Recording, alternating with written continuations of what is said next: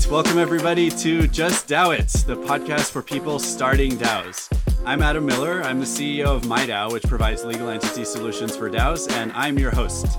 Prior to starting MIDAO, I did consulting for people starting and operating DAOs, and I'm happy to help everyone with the same thing here on the podcast. I want to welcome our guest, and our policy here on Just DAO It is not to dox people. We'll let them choose how to dox themselves. So, why don't you uh, introduce yourself for the audience? Yeah, I'm Sky. I uh, am a contributor in the DAO space. I've been doing that full time for a few years now. Some of the DAOs I contribute to are DX DAO, Metacartel, um, DAO House, and a few others. And you can find me around the DAO space in the Ethereum ecosystem. So we're going to call you Sky. That's perfect. Yeah. Um, so uh, up first is the Just DAO It news report, and uh, I am going to go through a summary of some recent news about DAOs, and uh, we'll ask Sky for his comments, and then we'll turn to an interview for the second half of the podcast. Here we go. The Just DAO It news report. First story is from Coinbase, a message from Coinbase CEO and co founder Brian Armstrong. I'm going to read the first paragraph. Today, I am making the difficult decision to reduce the size of our team by about 18% to ensure we stay healthy during this economic downturn. I want to walk you through why I am making this decision below, but first, I want to start by trying taking accountability for how we got here. I am the CEO, and the buck stops with me.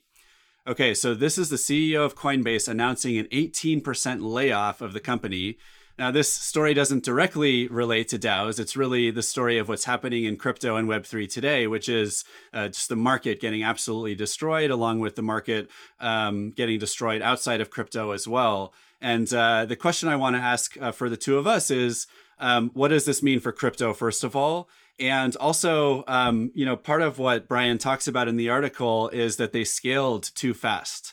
And that's one of the reasons now they have to make the layoff. And I wonder if DAOs have a similar problem. So, first, I'll answer the question myself. You know, I think um, obviously there's a huge downturn happening in the market today in crypto. Obviously, it's it's scary. A lot of people in crypto, even the people who just got laid off, have probably lost a lot of money uh, recently, as have I. Um, but uh, I think also everyone that I talk to who works in the crypto space, in the Web3 space, is as optimistic as ever about what's being built, about the direction that the industry is going, about the prospects for crypto, for Web3, for DAOs. Um, and so I, I, for one, am not concerned, even though it's uh, uncomfortable to go through a bear market like this. Uh, what do you think, Sky? Yeah. So, yeah, market cycles are something that exists, right? And these happen in traditional financial markets, and they happen probably way more extreme in the crypto markets. And people that have been in the space for years have seen this before, and they're, you know, they're all kind of expecting it. Um, at the same time as this industry has become so much bigger as time's gone on, you have lots of businesses that are dependent on the crypto market. It's not just some like niche projects and niche people in the space. You have like giant public companies and exchanges and funds, DAOs and uh, crypto projects that all have been participating in this space. And so treasury management and growth management and risk management from the fund side you know, we've we've seen funds that have taken giant hits. Some funds have might have gone under. Some businesses in the lending space have probably gone under. And then there's like risk of growth, hiring too many people, like expecting prices to continue to go up and business to continue to go up forever. That's always something that like the leaders need to make decisions about that, or DAOs as collectives need to make decisions about that.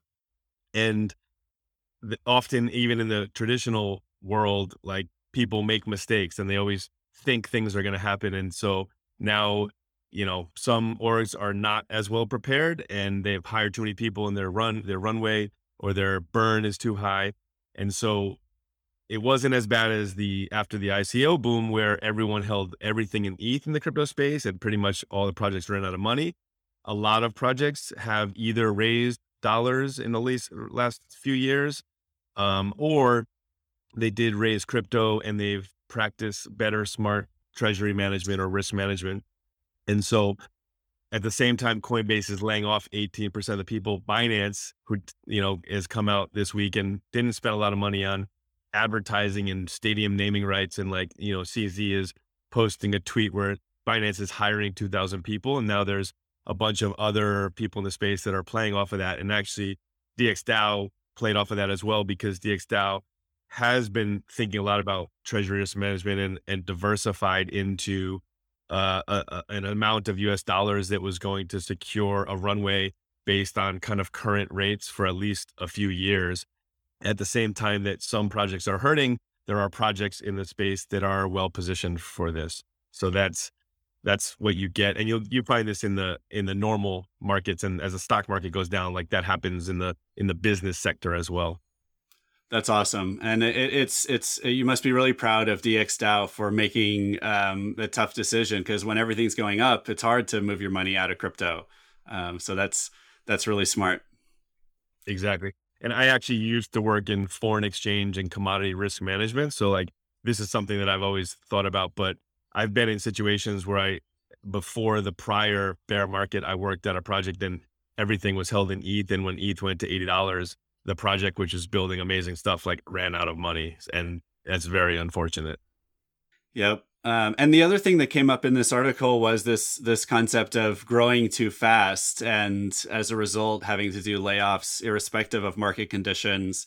And uh, one of the things we'll talk a lot about on Just DAO It is how DAOs are like normal businesses right? Or whatever it is that they're replacing, normal associations, normal governments, and have all the same problems that those traditional organizations have. So I, I think that, you know, scaling too fast is probably something a lot of DAOs have done. And, and actually on another episode, we'll, we'll talk about uh, MakerDAO having uh, challenges with um, growing too fast and, and running into some challenges. Uh, is that something you've seen, Sky, in the DAO uh, ecosystem as well? Generally most DAOs in the space are have been and still are and have had trouble attracting as many contributors, active contributors as they actually want. So growth was already slower than most DAOs and orgs in the Web3 space probably wanted to be. And unless you were bringing people across from the Web2 space, and that's easier for someone like Coinbase, for Web3 native organizations like DAOs and real, you know, Web3 orgs, finding the people, whether they're devs, business people, marketing people, there aren't as many as we already needed. So people or orgs didn't scale probably as much as they would have if those people were available. So it's, I think it's less of a problem in the DAO space. And, and this also will cut out some of the fluff in the space. You know, some of these conferences, there's all these projects and people that are just in it because it's like the new fad and like when it's a bear market they'll leave the space and you you'll get the real builders coming in And so instead of calling it a bear market we'll call it a builder market yeah. Yeah b market build market i like it. All right next story is from coindesk and the headline is the coming DAOstrial revolution DAOs give humans a chance to build bigger, weirder things on totally radical timelines, just like the advent of the corporation paved the way for the Industrial Revolution. So, first of all, we love a good pun here at Just DAO It. So, the DAOstrial Revolution is a great one. And uh, secondly, I, I just I, I, love the uh, the take that CoinDesk is taking on this. I absolutely think that DAOs are the next evolution in how humans organize themselves and it goes even beyond just corporate forms. It goes back to agricultural revolution. It goes back to religion as a way of organizing humans on a large scale. And then it does lead to you know corporations and limited liability companies. And now DAOs are the next evolution in how humans organize ourselves and therefore really a way for humanity to evolve. Yeah, definitely a new way to coordinate, which is the most exciting thing we have had physical world examples of this with like co-ops, like your local grocery co-op. Like it works really well. It's a great community, but that has to be like in your town or in your neighborhood where that grocery store is. And then we have credit unions, like which are banks that are kind of co-ops, and those work really well as too, and like pass the profits on to the owners of the you know credit union or the or the or the cooperative. What we hadn't had is the ability to do that with people all around the world that ex- that are spread out all over the world. You had to be in the same place together. And so now with the internet and then with the ability to have financial assets on the internet in, in crypto and digital assets, and then these new DAO coordination tools, you now have the ability to interact with and build things and manage money with and make decisions with people that are random handles on the internet and you don't have to know them or trust them. And that's what DAOs and DAO frameworks and DAO tooling allow. And that's something that never existed before. And it's really only taken off in like the last couple years. And so the fact that this exists now, like it's l- pretty much limitless and we'll see what people can do with it. That's great. And speaking of limitless, the next headline is also from Coindesk. It is Pussy Riot, Political Action, and the Future of DAOs. Uh, has the name of a founder of the DAO, uh, has been using censorship resistant tools enabled by crypto to advance their messaging for social change. So, what I think is really cool about this article is it's talking about how DAOs are censorship resistant.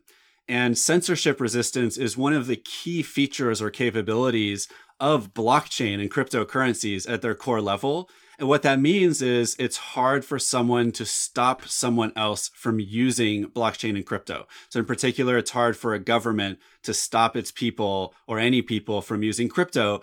And what's exciting about DAOs is DAOs extend censorship resistance to organizing people right? So if you think about, for example, a few months ago, we had the Canadian trucker protest. And if the audience hasn't heard of that, um, obviously um, Google it. Um, the uh, Canadian government took away the bank accounts of people who were protesting because uh, the government didn't like these protests. And one of the obvious things that they did um, was they started using crypto like Bitcoin and Ethereum to be able to um, receive financial support and then spend that money on things like food and other supplies. Like what's really cool is next time that there is a Canadian trucker protest equivalent, now there's also a way for that group of people to organize themselves in a collective and make decisions and manage money as a group by starting a DAO. And so next time there's a Canadian trucker group or someone like it, right, they'll start a DAO. People will be able to donate money to that DAO, and then the DAO can decide collectively how to use the money, and no one will be able to stop them from doing it. Yeah. The the key piece of that is do we have systems in the world that do not have centralized points that can be shut down or stopped? And so as long as we have access to the internet, anyone in the world can access the internet, but if you were accessing the internet and then using communication and financial services that were dependent on central counterparties, all of those can be censored and shut down. And that's the way centralization works. And that's that exists throughout the world. And that's what our what our whole system is based on. And so this new way that we are exploring is can you build systems that do not have centralized points so that you don't have centralized points of failure. And you need that for communication. And then you also need that for financial transactions and then also for organizing and coordination. And that is basically what blockchains and digital assets and these new tools allow. And so with access to the internet, people can now use these other systems where there is no centralized point and can coordinate and do everything we want to do uh, and not have to ask for anyone's permission. Yeah, Pussy Riot actually she performed uh, at an event IRL uh, event at MCon, uh, which is Metacartel's conference that happened last summer in Denver, and kind of rallied around this whole idea. And I think that she saw that the crowd, the DAO crowd that was that showed up there, was really amazing and inspired her inspired her to continue down that path. I, I know they were doing some stuff before that, but I think there's a big connection that came together uh, during that event, which is super cool. Wow, that's awesome. And for those who don't know, Metacartel, I think, is one of the first investment DAOs. Is that right? Yeah. Well, Metacartel Grants DAO is actually following Moloch DAO, which was to fund like ETH2 research.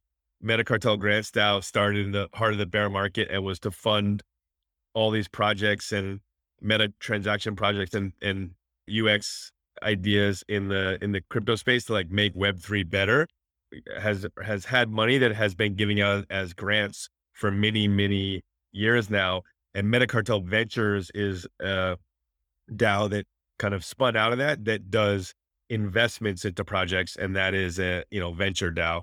So and that those two helped spur a lot of uh, different ideas and whether it's on the investment side or the grant style that have have come out of that. Yeah.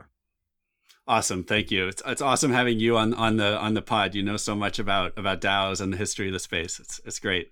Um, all right, the next story, uh, shifting gears a little bit, and also this one's from Cointelegraph. The headline is "Nifty News: Lacoste's luxury DAO and Bill Gates slams Bored Apes and more." Bill Gates has slammed quote unquote expensive digital images of monkeys. We've heard that before. While an NFT trader made a 921 ETH profit on a Bored Ape Yacht Club NFT overnight.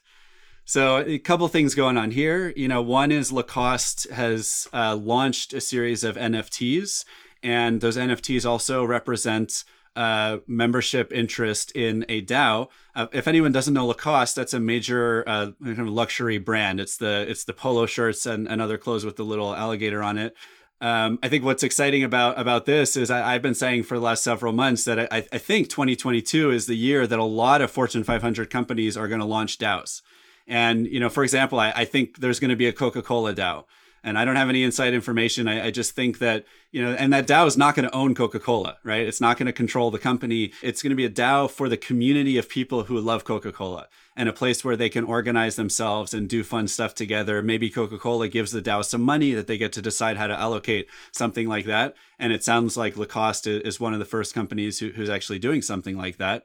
Um, and the other part of the story is Bill Gates uh, slamming Bored Apes. And, and if you don't know, Bored Apes are one of the first uh, what's called blue chip NFTs, basically an NFT project where both the NFTs are worth hundreds of thousands of dollars each, and as a result, the project is is worth billions of dollars.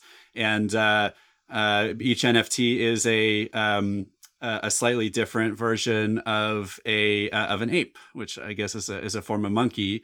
And and I think it's it's a kind of a common debate I hear people talking about in the crypto world and the Web three world is, you know, wh- what do we think about people buying and selling these overpriced JPEGs, basically. Um, you know, is this really something that we should be enabling and spending our time on? Is there something wrong with it? Um, is this the future? So I, I think it's a, a, discussion that's very much uh, always uh, ongoing. There's not necessarily any solution, but I think it's a very interesting one. Um, Sky, anything to to reflect on either of those uh, two stories? So to the first point, there, this is all very experimental. Um, this idea of digital scarcity and DAO tooling and things.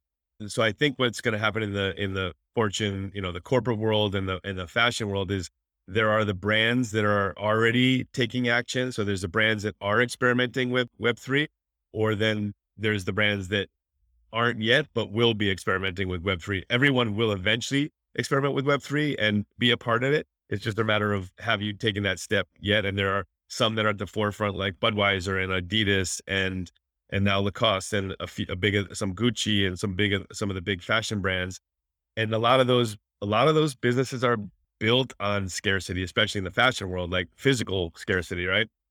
Like rare handbags and all that kind of stuff.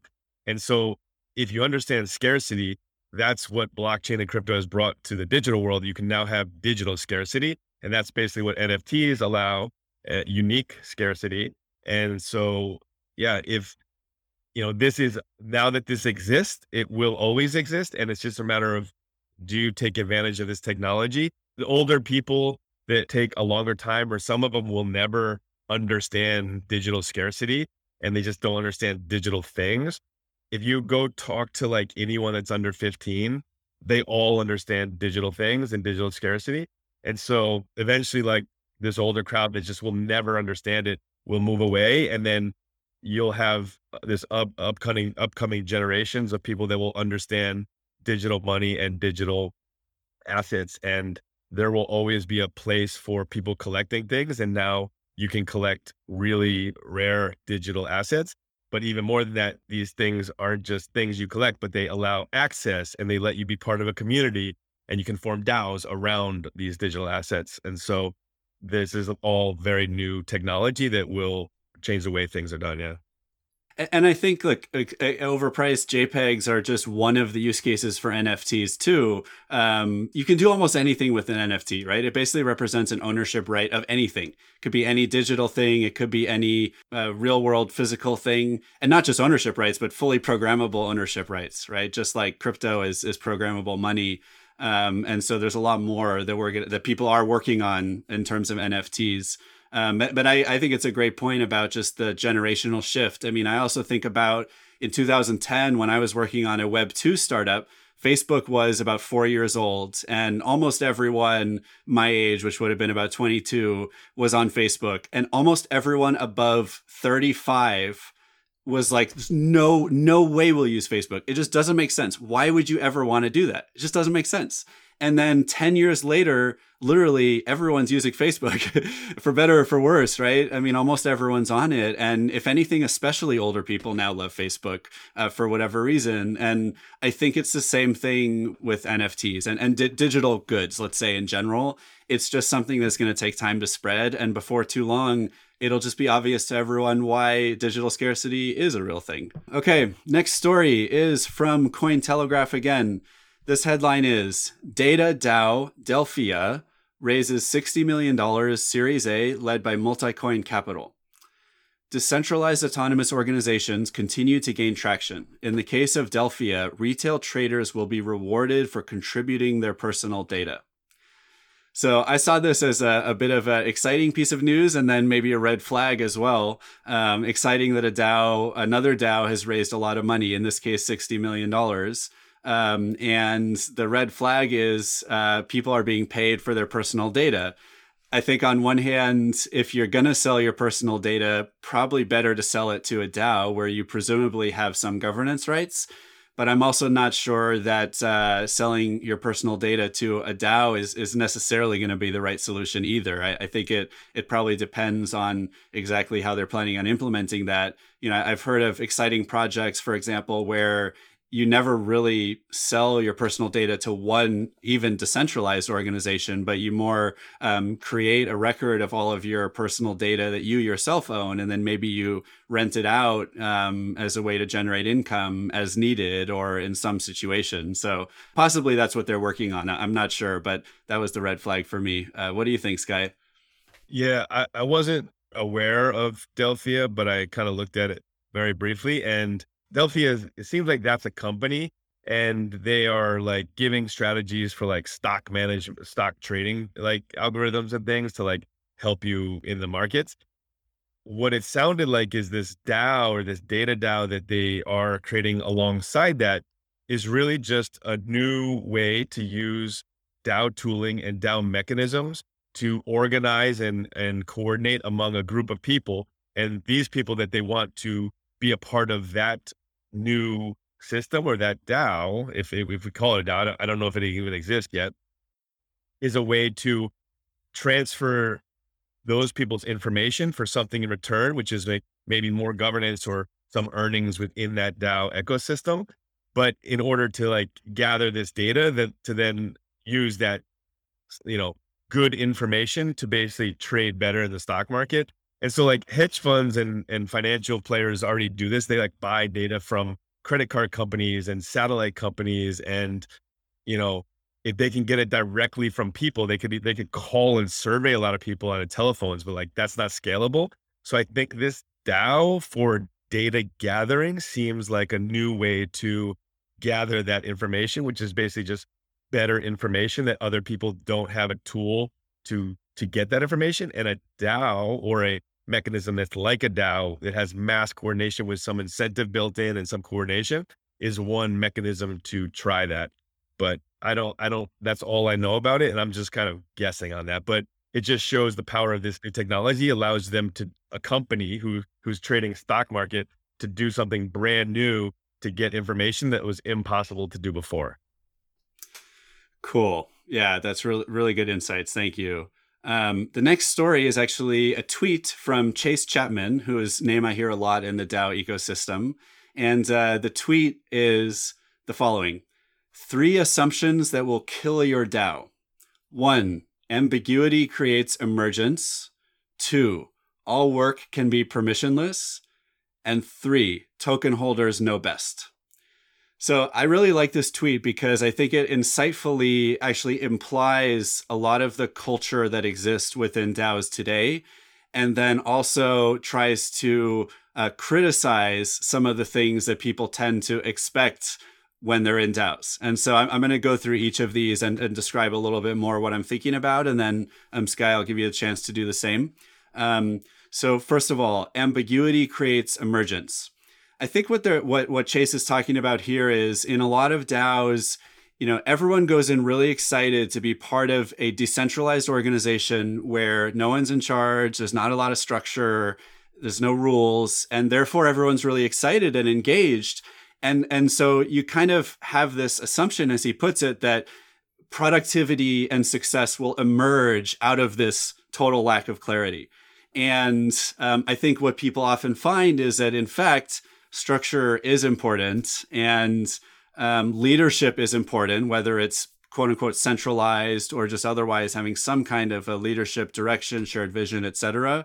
And so, you know, you can't just expect things to work out well just because things are disorganized. Um, you have to kind of balance the lack of centralization with some structure that will will allow people to succeed. So maybe actually let me stop at each one, Sky, and see if you want to reflect on that at all. Yeah, agree with you. Like you can't just like put a bunch of people together and like no one does anything and then everything like works because it's a DAO. It, it doesn't work like that. DAOs basically run on initiative. Without initiative, nothing happens. And when and that's why DAOs work really well when lots of self starters, like people that would start companies instead of starting companies, they come participate in DAOs. And then you generally, as it becomes bigger and bigger, you have delegation or you can have natural leadership coming from different people in different areas, but it's all through their initiative. No one tells anyone else what to do in a DAO. Yeah. And you basically, you have to bring your own ideas. And without that initiative, the DAO, DAOs don't succeed. I guess initiative is like the key word in that whole space, I think. So the second assumption that will kill your DAO is all work can be permissionless. So, you know, I think to to build on what Sky was just talking about in terms of people taking initiative, you know, I, I have also seen in a number of DAOs where you kind of uh, say, okay, well, here's something that needs to be done. Now, anyone feel free to go ahead and do it. And I think that that's another kind of like beautiful idea if it could work. But the problem is, what happens when someone who sucks at doing that thing takes on the task and does the thing badly? And then you kind of look stupid for saying, anyone go ahead and do it. I think uh, that that's a it's a real challenge I see a lot of DAOs grappling with is how can you again maintain some of the fun of of being a little bit less structured with making sure that you know people uh, actually do things well in the right way and that you only have qualified people doing certain things. Yeah, da- DAOs need to get really good at delegation. So especially things that are creative, whether it's like writing articles, managing the Twitter account.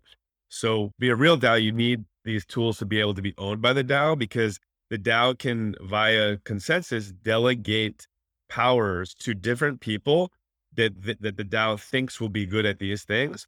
But then the DAO really needs the ability to take back that access. And so if it, for example, and Twitter is a bad example, but we can maybe for a, a forum, like a Web3 forum uh, or a, a media tool, where it, it, can say these three people and actually on chain do a proposal to grant admin access to these three contributors that can write the articles and publish them. But if for some reason they aren't doing a good job, the DAO can remove that admin access from those people's uh, personal wallets and delegate it to someone else. And so delegation to and being able to take delegation away is actually one of the most important things in the DAO tooling world and most DAO tooling is actually not doing that yet. And we continually tell everyone that's building DAO tooling that the DAO needs to own the overall account and be able to give and take back the admin access, basically. Cool. And the third uh, assumption that will kill your DAO is token holders know best. So I think this is another good one because a lot of a lot of people starting DAOs are again kind of saying, well, let's just give everyone some tokens and then we'll let them vote. And because we have the wisdom of the crowd um, and maybe the people who care the most or know the most bought the most tokens, the token holders will make the right decisions. And again, I think actually, um, while the ability to do voting at scale and permissionlessly and at an extremely low cost is a major innovation in how we organize people. It's not enough just to say, well, we'll give people a vote and then people will make the right decisions, right? There, there's a lot more to it when you want to form an organization that achieves some particular purpose. Uh, anything to add on that one? Yeah, I, I think as a community or a DAO, your goal for the success of that community is to get governance power or voting power into the hands of the people that would benefit your DAO the most. And that can be the people that are the most active, that can be the people that have the most knowledge or experience. And so most of the DAO and DeFi space is based on liquid token governance. Most of the DAOs that I'm a part of, um, DxDAO uses non-transferable reputation-based governance. Uh, Moloch DAO framework uses non-transferable share-based governance. And so, okay, these may be more permission because you can't just go buy tokens. The DAO has to give this governance power to new people that are contributing value or that could be good governors of this system. But the DAO actually is deciding how to distribute that and grow that. And that is not just this open free market. Like if I can go and buy, you know, 40% of the tokens of a DeFi protocol out there, I can basically decide what happens because I have a lot of money and then everyone else who has a some fewer amount of tokens like doesn't really care because their voice doesn't matter anyway. That doesn't work, and we see we're seeing more and more, and Vitalik will back this that like liquid token, straight liquid token governance is not be, eh, very effective, and so people are experimenting with delegation, with um, soulbound tokens, with with uh, yeah non-transferable earned reputation and your Web three profile, and how to get governance power in the hands of the community members that would actually like bolster your project the best. And it's not something that we have the answer to, but there's a lot of people working on it. And then there's a lot of DAOs that have been doing things like this for a while and, and we can learn from everything that they've done basically. Awesome. Thanks, Sky. All right, we are going to transition to the next uh, section of the podcast, which is the Just DAO It guest interview. And of course, today we're interviewing Sky.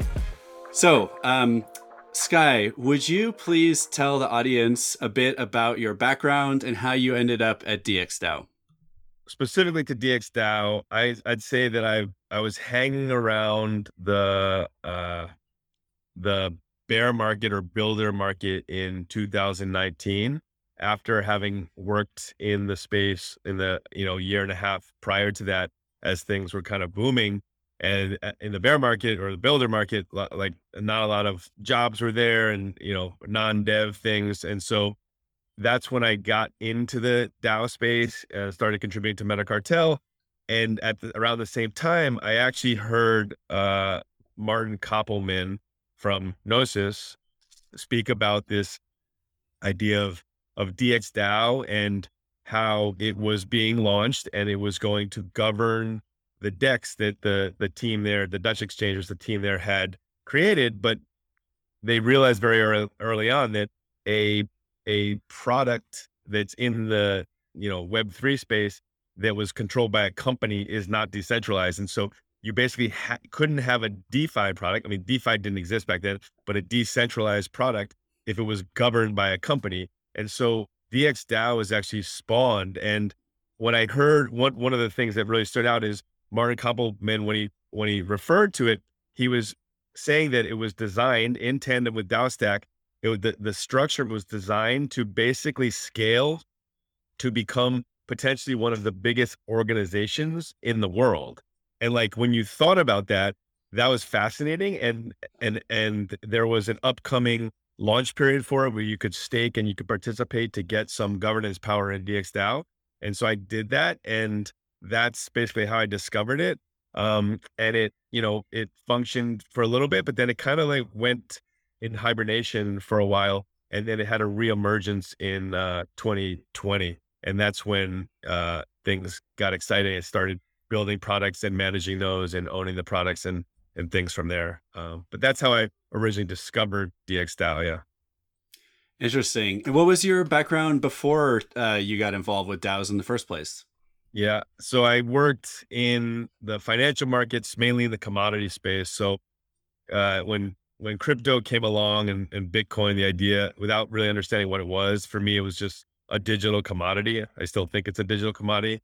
Um, I worked in the financial markets and then I worked in the tech startup world. But yeah, then when I when I was doing crypto for fun a lot on the side, I decided that I should just work in the in the crypto space and I and I just dove into it yeah in, in like late 17 early 18 awesome very cool um, so tell us more about the history of DXDAO. So you mentioned uh, how it got started, but what was it like in the early days? And uh, maybe you could tell us more about that hiatus, like what happened there and how did it get started again? Yeah. So after it had uh, had launched and existed, you basically had an an on-chain mechanism that uh, could do decentralized governance, and it had about 430 people with voting power in the DAO. But because Dutch Exchange, the original exchange, which Gnosis gifted to it, didn't really get much traction, didn't work. You had this DAO, but it wasn't doing anything.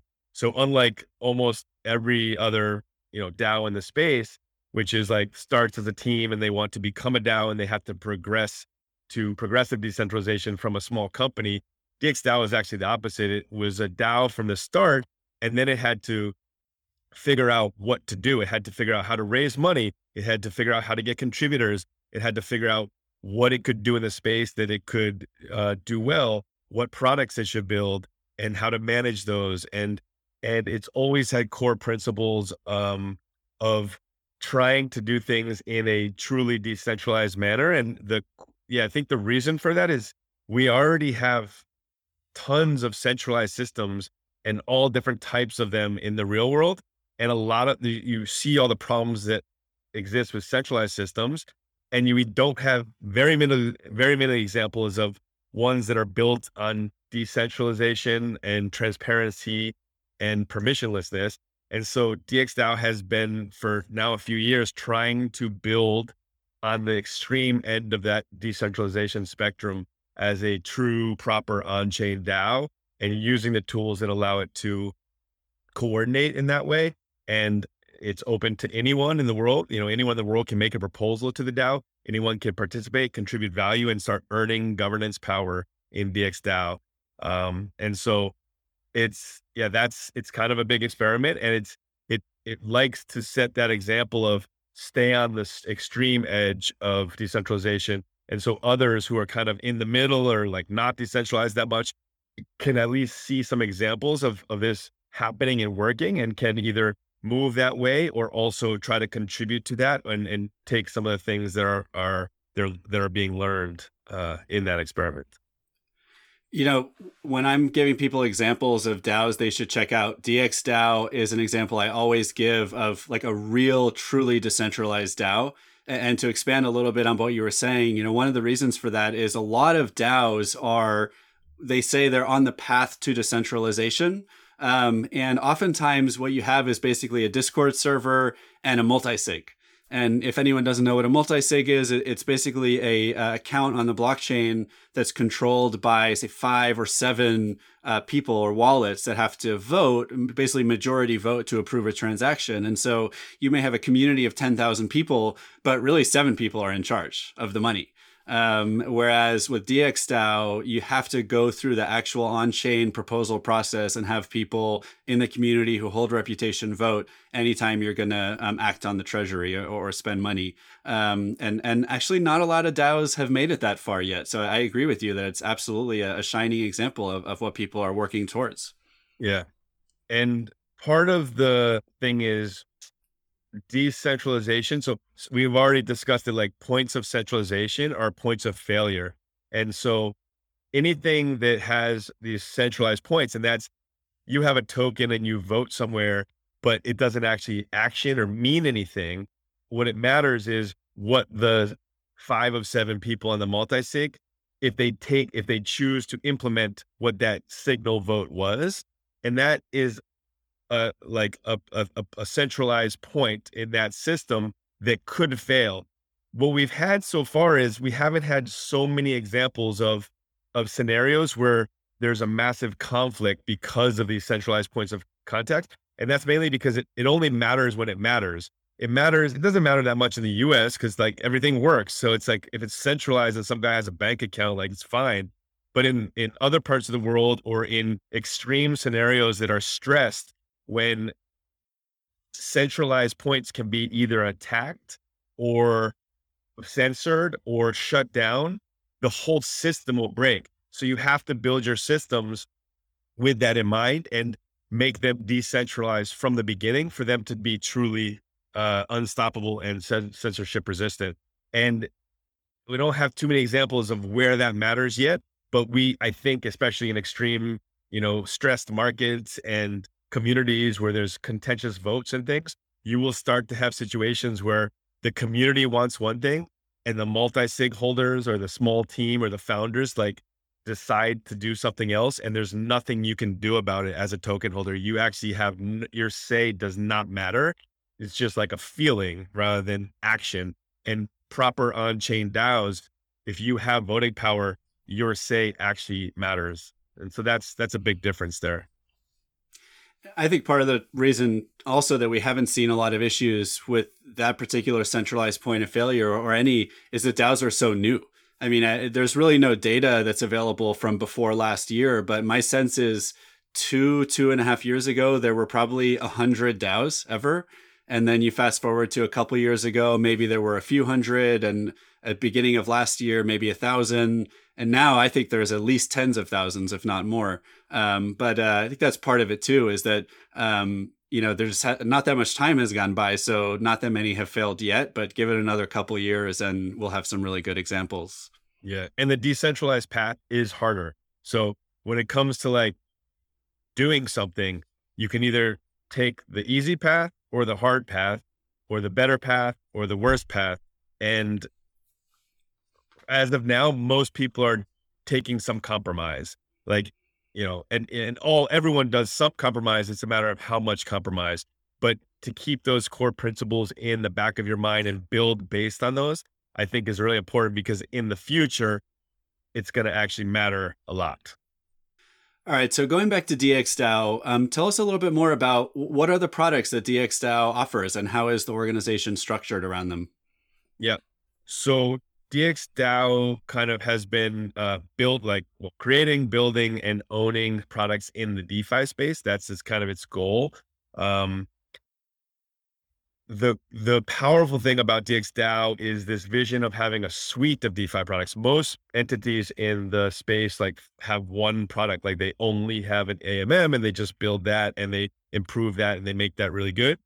There's a there's something to be said for having a suite of of of DeFi products. And so um, the products that DXDAO's like main focus on now is Swapr.eth, which is a which is a DEX, uh, an AMM in the DeFi space it's on uh, mainnet, Arbitrum, and on Gnosis chain.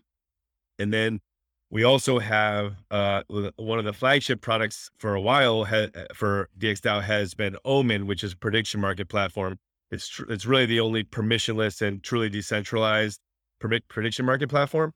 You know, prediction markets have been talked about in the in the Web three space for many many years. People have believed in them for a very long time. They have never really gotten the traction and have never really taken off the way that people thought they could. That's not to say that they won't in the future, but it's very, very hard. Um, there's different mechanisms you can do because they can have order books. They like each prediction market trades like a market. They can have order books. Omen uses kind of an AM, an internal AMM within the prediction market platform. And in that case, you need liquidity providers, but providing liquidity on things like prediction markets that end in zero one are also is also really risky. So you need professionals doing that. So Omen exists. You can check it out, omen.eth. Um, it's permissionless. You can make markets, you can provide liquidity, you can you can experience those markets. Um, but it's not it's kind of sitting on the side right now um, as not one of the primary primary focuses for DXDAO. Um, part of it is lack of dev uh, capacity right now. Uh, so Swapr, the DEX is a focus um, our own governance systems, which we're building for ourselves. And then we think that DAOs more DAOs will need this, in the future. Uh, under our DXGov squad is a big focus, and DXVote.eth is the front end to our governance. Um, and then we also have a, a, focus on our new kind of community incentive platform, which is Carrot.eth, which is results based, basically token creation. And so you can create tokens that have conditions built on those. And when the condition happens, uh, the, the payout changes dynamically. And so that's kind of related to prediction markets, but we've made a simple platform that communities can use specifically for that. And we released the MVP. We use that in DeFi farming on a regular basis. We've used it for awareness, uh, results based awareness mining uh, as a campaign with Carrot in Amsterdam. And we will be re- releasing V1 soon and that opens up the opportunity to to use it more among lots of different communities and for more use cases. Um, and then, yeah, there's a whole other line of products that are in the the the the the goal suite of DXDAO, but really the prioritization has had to focus on these three that I mentioned. Um, and then we have like we, with capacity, we could we could build the other ones as well. Uh, and then the idea is once you have this suite of DeFi products, you have this these interactions between these. We have customers or users of these products that can get the benefits uh, between all of them um, and use them as a as a suite rather than just a single product. Wow, that's amazing. Um, I'm actually not familiar with any other DAO that manages even that many DeFi products. So maybe they're out there, but either way, it's pretty unique. Yeah, I would say sushi, right? Sushi has like an ecosystem of products and they've, you know, they all have weird names. So it's a little hard maybe to realize that they have that. They have had that goal. They, you know, they're on lots of chains. I think that you, I don't know who owns most of the deployments that are on those chains and things. So I think it seems like there's a lot of centralized points of failure within that ecosystem, but they do have this growing suite of of products that is the closest thing I've seen to um, the idea of like a suite of of DeFi products. Cool, interesting. So, what are some of the growing pains and challenges that DXDAO has experienced that our listeners may be able to learn from? So, staying at the edge of decentralization while you're building is always a challenge. So far, because we're figuring this out, I say um, decision making and act taking action and building and all of the things that a community needs to do to um to progress and build like end up being currently a little slower in in the DAO world compared to like a team of five people with a tech startup. However, we think that like as the UX and the systems get better, that that like uh uh drawback will kind of disappear. And the way the system's set up, it's actually built so you could have hundreds or even thousands or potentially tens of thousands of contributors and no other like companies can't organize like that. And so at the end of the day, we think that that DAOs could potentially do more and move faster than traditional small companies and things as well. So that's yeah, that that's something we need to improve on. Um, and then the other big thing, which I mentioned in the beginning, I think was like lack of, uh, lack of resources and talent just in this, in the web3 space. We need, um, you know, finding senior web3 engineers is very hard. Every community, every project needs more of these and, and marketing people and business people and, you know, you name it. And so attracting people and from either the web3 space or from outside the web3 space into the web3 space is one of the things that is uh, a challenge for all DAOs and all projects in our in our space i would say and, by the way earlier you mentioned that contributors earn reputation tokens but i want to make sure that the listeners know that contributors also get paid in liquid tokens that they can sell for for dollars or whatever they need so you know certainly if, if people are in that space they should they should reach out to you right yeah, exactly. So DXDAO and and a lot of DAOs like have uh, have treasuries, right? And if they've practiced good re- treasury management, they probably have dollar, you know, dollar based crypto tokens. Lot, most projects have their native token as well.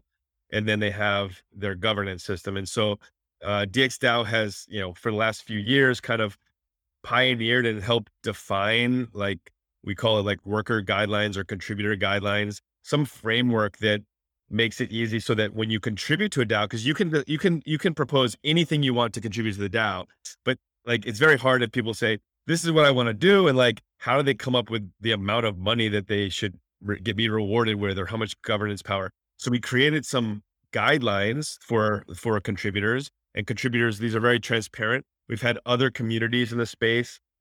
Um, there's a DAO that's like People Ops DAO, which is kind of like HR with from DAOs, and they're all talking to each other. Um, and there, are a lot of some of their DAOs have used the like principles and framework that we've uh, published out there to help guide some of the decisions they're making in their own communities. But yeah, like yeah, the DX DAO does pay for you know contribute for contributions, pays in dollar stable tokens, and then also DXD is the native token, and there's a kind of a, a vesting period for those to align interest between contributors and the DAO itself. And then you can also earn governance power in the DAO, which is your voting power, basically. Cool. So we're getting low on time. So we're going to do a couple lightning round questions and then we'll get to uh, some closing and make sure people know how to find you in DXDAO. Um, so, first lightning round question is um, Do you have any favorite tools that you might recommend to people starting and operating DAOs? Yeah, I actually thought about this already, but uh, so most important tool, like public permissionless blockchains. So, you know, Ethereum is our our most important tool, but we also use other blockchains in the space. Um, we use Gnosis Chain. We have a base there, and we also use um, Arbitrum as a layer two right now. But we're open to other chains in the space as well. And then, like the next tool is the governance contracts that actually govern and own the treasury of the DAO are the most are very important. So these are like the prime building blocks of DAOs. Like this is not like some new tool that some company just started making last year. These are like the things that allow the DAO to exist. Um, the other most important probably thing is ENS, right? So DXDAO very uniquely in the space, all of its products are actually owned by the actual DAO. There is no like, you know, GoDaddy account, right? If you want to go trade on Swapr, you go to swapr.eth. Swapr.eth is an ENS owned by DXDAO's treasury. And the only way to update the front end on swapr.eth is by a proposal by the DAO. So you know that that is the DAO's front end and it's private, it's decentralized, it's permissionless, anyone can use it. But there are some weak points because if you don't resolve to ENS yourself, you need you might need to, you know, count on some other service. And so a lot of people have heard of like eth.link where you go to swapr.eth.link, but we've actually been leaning into eth.limo so the best way to access Swapr is like eat swapr.eth.limo. And it's this decentralized service that basically can redirect you to the front end, which, which sits on IPFS. Um, and the team there is doing some amazing things. And like, this is just the start of basically allowing, we, we want more DAOs to basically actually do what DXDAO is doing, own the front ends themselves, like govern it via uh, proposal um, and actually make this a, a, like not have to count on centralized front ends that are like in owned by a company in New York and things like that. That's awesome. And uh, also lightning round. One piece of advice for people starting DAOs today. I'd say starting DAOs like your community is the most important thing. So without worrying about like what tools and what frameworks and like how to give out your token, you want to find your community that has this shared interest and you can start coordinating on, you know, a chat group and you will know when it's time for you to take the step to actually become more of a or DAOify your community and become more of a DAO. There are tools out there. You know, there will be DX vote tools that make it really easy. Um, House has uh, tooling based on Moloch DAOs. And then there's obviously Gnosis Safe and multi-sigs, which are kind of uh, easy, uh, maybe shorter term solutions for your DAO. But when your community needs to like make big decisions, either manage uh, capital together and make important decisions on chain in a in a transparent censorship way, you will you will you will realize that, and then you can take those steps, and you can reach out to different communities or DXDAO, and we can help with that. Um, but yeah, that's like you're com- starting with your community and your your aligned goals is probably the most important thing. Awesome. Um, Sky, this has been amazing. Thank you so much. Where can people find you and DXDAO on the web and on social? Find me on Twitter at S M I N E R T. Uh, and then for DXDAO, the best place is dxdao.eth. Go to go to that ENS. You will find our home uh, our home world with our manifesto, all of the things we're working on, our products, links to like DX Docs. If you're a developer, where you can have where we have our open roles, uh, where you can contribute, um, and a lot of the the ideas and principles that govern DXDAO and our community. Awesome. And you can all find me on Twitter at the thriller and then an underscore. Again, Sky, it's been amazing having you. Thank you so much. And to the audience, are you thinking about starting a DAO? Just DAO it. Thank you. Thanks, Adam. Just DAO It is for educational and entertainment purposes only. Just DAO It does not contain any legal or financial advice. MIDAO also does not provide legal or financial advice, and nor does your host, yours truly.